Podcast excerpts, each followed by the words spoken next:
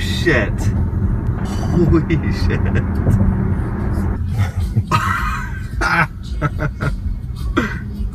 this is crazy. It's just driving itself. It's completely just driving itself. Yeah. Tällaisia reaktioita alkoi löytyä YouTubesta vähän aikaa sitten. Kyseessä olivat Teslan S-mallin omistajat, joille heidän autonsa ilmoitti aamulla, että yön aikana tulleen ohjelmistopäivityksen jälkeen se osaa ajaa nyt itse, ainakin osittain. Kulkea siis liikenteen seassa, väistää muita autoja ja vaihtaa kaistaa, ilman että kuski pitää ratista kiinni. Monet lähtivät matkaan ja hämmästyivät. Heidän autonsa todellakin puikkelehti liikenteen seassa ja sujuvasti. Eikä Tesla ole suinkaan ainoa tai ensimmäinen hämmästyttäjä. Esimerkiksi hakukoneyhtiö Googlen robottiautot ovat ajaneet itsekseen yleisillä teillä jo miljoonia kilometrejä. Jos siis sanotaan, että robottiautot ovat tulevaisuutta, niin se pitää kyllä paikkansa, mutta yhtä hyvin voidaan sanoa, että tulevaisuus on jo täällä. Näin toteaa liikennetekniikan apulaisprofessori ja älyliikenteen tutkija Milos Mladenovic Aalto-yliopistosta. This technology is already there, uh, not just Tesla, Google, other car manufacturers and, and companies like that are not originally uh, car manufacturers like Uber. Uh, they're all pushing for it. So these these cars are on the roads. They're not on some kind of, some kind of closed facilities. Um, they're in, in real traffic. Uh, they're driving actual people from point A to point B. Uh, so this technology is, is already there and uh, it, Robottiautot voivat kuulostaa tieteisfiktiolta, mutta niihin olennaisesti liittyvää teknologiaa on jo suurimmassa osassa uusia autoja. Näitä ovat esimerkiksi jo arkipäiväisiltä tuntuvat pysäköinnin avustimet ja peruutuskamerat. Milos Mladenovicin mukaan nämä kehitysvaiheet tulevat vain siten asteittain, että me emme välttämättä näe suurta mullistusta, joka liikennettä ja ajamista odottaa. Suunta on kuitenkin selvä. Olemme matkalla kohti älyliikennettä ja itsestään ajavia autoja. Tähän uskovat vakaasti myös monet auton valmistajat, jotka kehittävät kukin tahoillaan kuumeisesti aiheeseen liittyvää teknologiaa. Eivätkä vain perinteiset autotehtaat. Milos Mladenovicin mielestä merkittävää on se, että mukaan bisnekseen ja kehitystyöhön ovat hypänneet myös uudet toimijat. Korkean teknologian yritykset, innovatiiviset piilaaksolaiset. Teslan ja Googlen lisäksi voidaan mainita esimerkiksi Uber ja Nvidia – sekä vahvojen huhujen mukaan myös Apple, joka vasta vähän aikaa sitten mullisti niin musiikkibisneksen kuin kännykkäteollisuudenkin. So this is definitely a race. It's a technological race. Uh, a very good example is um, that original lab in Carnegie Mellon University uh, that used to uh, develop autonomous vehicles. All the engineers from that lab are gone uh, because companies like Google, like Apple, like Uber, they just went uh, to the universities and they bought basically these engineers into their manpower uh, in order to develop these technologies. So yes, it's definitely a technological race ongoing right now, and, and many other indicators. Liikennetekniikan apulaisprofessori Milos Mladenovic toteaa, että se ei ole itse asiassa enää edes uutinen, että tulemme siirtymään älyliikenteeseen ja itsestään ajaviin autoihin. Tärkeämpää hänen mielestään olisi pohtia jo sitä, millaisia yhteiskunnallisia muutoksia tämä aiheuttaa sekä millaisten filosofisten sekä moraalisten ja eettisten kysymysten kanssa joudumme painimaan. Ensimmäisenä Mladenovic haluaa kuitenkin poistaa turhimmat pelot robottiautoihin liittyvästä turvallisuudesta, koska se tuntuu ihmisiä usein askarruttavan. Tuoreen ja yleisesti hyväksytyn arvion mukaan itsestään ajavat autot vähentäisivät tulevaisuudessa liikennekuolemia 90 prosenttia, mikä tarkoittaisi miljoonaa säästynyttä ihmishenkeä vuodessa maailmanlaajuisesti. Ylipäätään kaikki tuntuu viittavan siihen, että itsestään ajavat autot olisivat huomattavasti turvallisempia liikenteessä kuin ihminen ratissa. Human drivers we often think that we are all good drivers, but definitely we are not.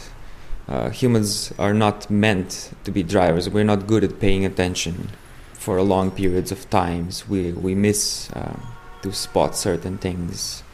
we get drunk, we fall asleep, we talk on the phone, we text, we don't pay attention in general. Um, our reaction times are uh, not as good as, as, uh, as machine reaction times. Monet pitävät itseään hyvinä kuskeina, mutta todellisuudessa me emme sitä ole. Ihmistä ei ole luotu kiidettämään nelipyöräistä metallilaatikkoa toista sataa kilometriä tunnissa muiden samanlaisten joukossa ja muuttuvassa ympäristössä. Esimerkiksi reaktioaikamme on erittäin heikko, varsinkin verrattuna koneen reaktioaikaan. Robottiauto pystyy kaiken lisäksi havainnoimaan joka suuntaan samanaikaisesti sekä kommunikoimaan muiden autojen ja ympäristön kanssa. Tekoäly kykenee myös tekemään laajoja tilanneanalyysejä ja laskutoimituksia sekä perusteltuja päätöksiä sekunnin murtoosassa. Uh, so with that respect, self-driving cars have the advantage of over over human drivers. However, this is where we come to the point of that we weigh self-driving vehicles performance more than we weigh the human driver performance. If if a human driver participates in a crash or causes a crash, we sentence him, and that's fine. There is there is not a lot of um, noise about that in media. But if you had a self-driving vehicle crashing for the first time, this would be all over the media. Nykyisin, jos kuski törttöilee, syyllisyys on helppo selvittää. Mutta ketä rangaistaan, jos robottiauto kiilaa pyöräilijän? Tämä on esimerkki uudenlaisista kysymyksistä, joita joudumme miettimään itsestään ajavien autojen yleistyessä. Vielä suurempi pohdinta liittyy klassiseen vaunuongelmaan. Robottiautot on nimittäin ohjelmoitava tekemään päätöksiä vaarojen edessä. Pahimmissa tapauksissa ne joutuvat siis valitsemaan, kuka kuolee onnettomuustilanteessa. Jos esimerkiksi kovaa vauhtia kulkevan auton eteen ilmestyy yllättäen joukko jalankulkijoita ja ainoiksi vaihtoehdoiksi jää heidän päälleen ajaminen tai auton ohjaaminen seinään niin, että vain auton sisällä oleva kuolee. Mitä tekoälyn pitäisi silloin tehdä? Kun asiaa kysyttiin tutkimuksessa, suurin osa vastaajista oli sitä mieltä, että auton pitäisi ajaa seinään. Mutta kun vastaajat asetettiin kuljettajan asemaan, asetelma muuttui. Ihmisten halukkuus esimerkiksi ostaa robottiauto laski merkittävästi, jos se oli ohjelmoitu uhraamaan matkustajansa. Entäpä jos autossa on kuljettaja lisäksi kaksi pientä lasta ja jalankulkijoina neljä aikuista? Mikä olisi silloin oikea ratkaisu? Kenen hengen robottiauton pitäisi säästää? With every new technology, we have new ethical problems. So in this case, the question of, of a trolley problem has uh, been raised uh, since the first self-driving cars started to be developed, and um, we still don't have an exact answer to that. What what I could say uh, about a, a trolley problem is that the answer to this question is going to be very individual.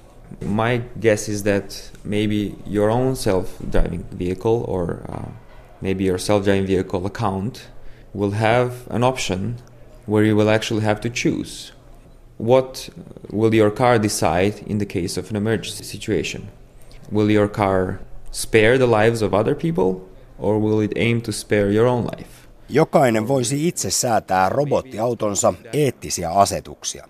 Missä tilanteessa siis oma henki on arvokkain ja milloin uhrattavissa? Tämä on liikennetekniikan apulaisprofessorin Milos Mladenovicin ratkaisuehdotus vaunuongelmaan. Hän pitäisi tätä hyvänä siksi, että se pakottaisi ihmisen pohtimaan omaa itseään syvällisesti. Itsekyyttä, epäitsekyyttä ja arvomaailmaa. Varmaa joka tapauksessa on, että uusi teknologia tuo aina uudenlaisia kysymyksiä sekä eettisiä ja lainsäädännöllisiä ongelmia. Nämä asiat luovat myös yleensä muutosvastarintaa, varsinkin kun kyse on sellaisesta asiasta kuin autoilu, joka on monelle muutakin kuin vain liikkumista. Milos Mladenovic toteaa, että auto on edustanut Henry Fordista lähtien monille vapautta. Ja aivan kohta itsestään ajavien autojen maailmassa tuo vapaus joutuu myös keskustelun kohteeksi. Esimerkiksi kysymyksessä yksilön vapaus vastaan yleinen turvallisuus. When Henry Ford made his first cars, he told people, I'm, I'm giving you liberty. I'm giving you freedom of movement. But with the freedom of movement, there is also a question of your individual responsibility. Uh, so I think what this technology of self-driving vehicles is going to force us, it's going to force us to rethink the fundamentals of our mobility, of how we move around. So there will definitely be a need for a wide societal discussion and maybe even a very fierce discussion between people who want to protect their individual freedom of mobility and then maybe people who think that your individual actions actually have a greater system effect and they also affect other people just like other people affect your own actions